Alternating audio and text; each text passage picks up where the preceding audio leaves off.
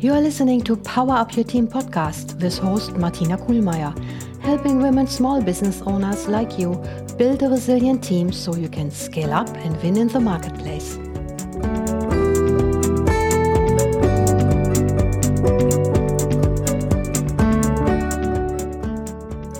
Greetings and welcome back to Power Up Your Team podcast. You have grown your business to a point where you can't directly supervise all your staff. It's time to hand off not just tasks, but a whole area of responsibility so you can further grow your business. Maybe you enjoy doing sales and want to hire someone who runs end to end operations. Or you need someone to take over the customer service or marketing department or you want to hire a CFO who can oversee all business finance and accounting matters. To hand off a big piece of your responsibility, it is critical to find the right match. So how do you assess candidates for a critical leadership position? Welcome to episode 10. The show notes can be found online at powerupyourteam.com slash 10. It makes sense to look for people who have the right abilities based on what they have learned and done in the past. An operations or customer service leader ideally has several years experience leading people in similar operations. For finance related jobs, there might be a mandatory qualification such as a CPA or a FINRA license. But basing your hiring decision merely on work experience, industry knowledge, and existing skills can lead to a lot of trouble down the road. There are two additional aspects to consider when evaluating candidates. The first is personality and fit. A person's work ethic, leadership style, and communication habits will determine the level of change your team will experience. Make sure you have clarity and are intentional with your questions when interviewing candidates. Maybe at this point, it's important that she has the same perspective on leadership and a similar engagement style with your team so that you can maintain a level of continuity. So you're looking for someone who has the exact same wavelength.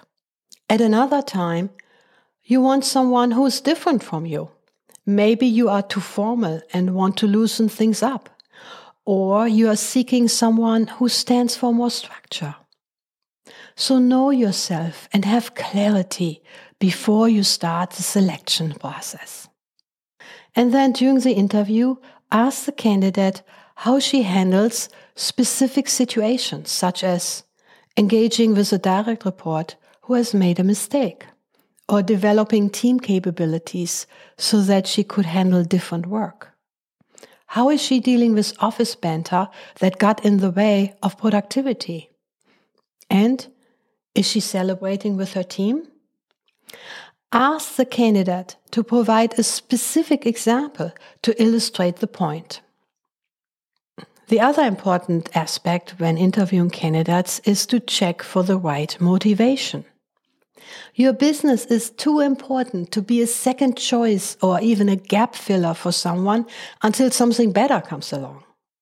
Figure out why a candidate wants to join your company. Is his heart in the right place? Does he want to make a difference now and in the long run? Can you detect true passion for the type of service you're selling? Does he have tenacity or is he looking to coast along? To evaluate motivation, ask the candidate to tell you about a time when he had to deal with setbacks or when old solutions didn't work. Ask about a time when he had to quickly learn new skills or how he handled a crisis. Inquire about his least and most favorite jobs and what specific interest he has in working in your business. Obviously, there are no universal right or wrong answers. That can only be decided in the context of your business and what you need right now. But here's the important thing to keep in mind. Skills can be developed. Personal fit and motivation cannot. Let me tell you, I made several not so good hiring decisions throughout my career, and I learned one lesson. No leadership void or gap in team capacity is bigger than the trouble you encounter when you hire the wrong person. Only on rare occasions does a candidate check all the boxes. After all, we are all different. At the end of the day, you have to compromise. So, how would you make a trade off knowing what you know now? Would you select the candidate with the highest knowledge and skills, even though you are not sure that he leads with empathy and will support you in good and bad times? Or would you take the candidate with some gaps in skill and experience, who has the heart in the right place and the tenacity to quickly learn and adjust? Here's what I recommend.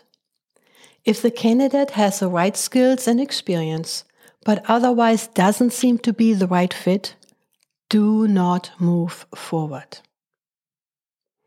But on the other hand, you may decide to give someone who has never led people a shot at your operations job if you're convinced that he is motivated and the right fit for your business. So never compromise fit and motivation for skill. It's best to wait and start over. So in summary, evaluate your candidates based on skill, motivation, personality, and fit. Make sure you hire a leader and not an individual contributor. Be deliberate about choices and trade offs you make. And finally, don't rush the process. Once you have hired the right leader, you have taken a first huge step towards building a resilient team so you can scale up and win in the marketplace. Thank you for listening to Power Up Your Team podcast. Leave a review about this episode and share it with other women business owners. Show notes can be found online at powerupyourteam.com.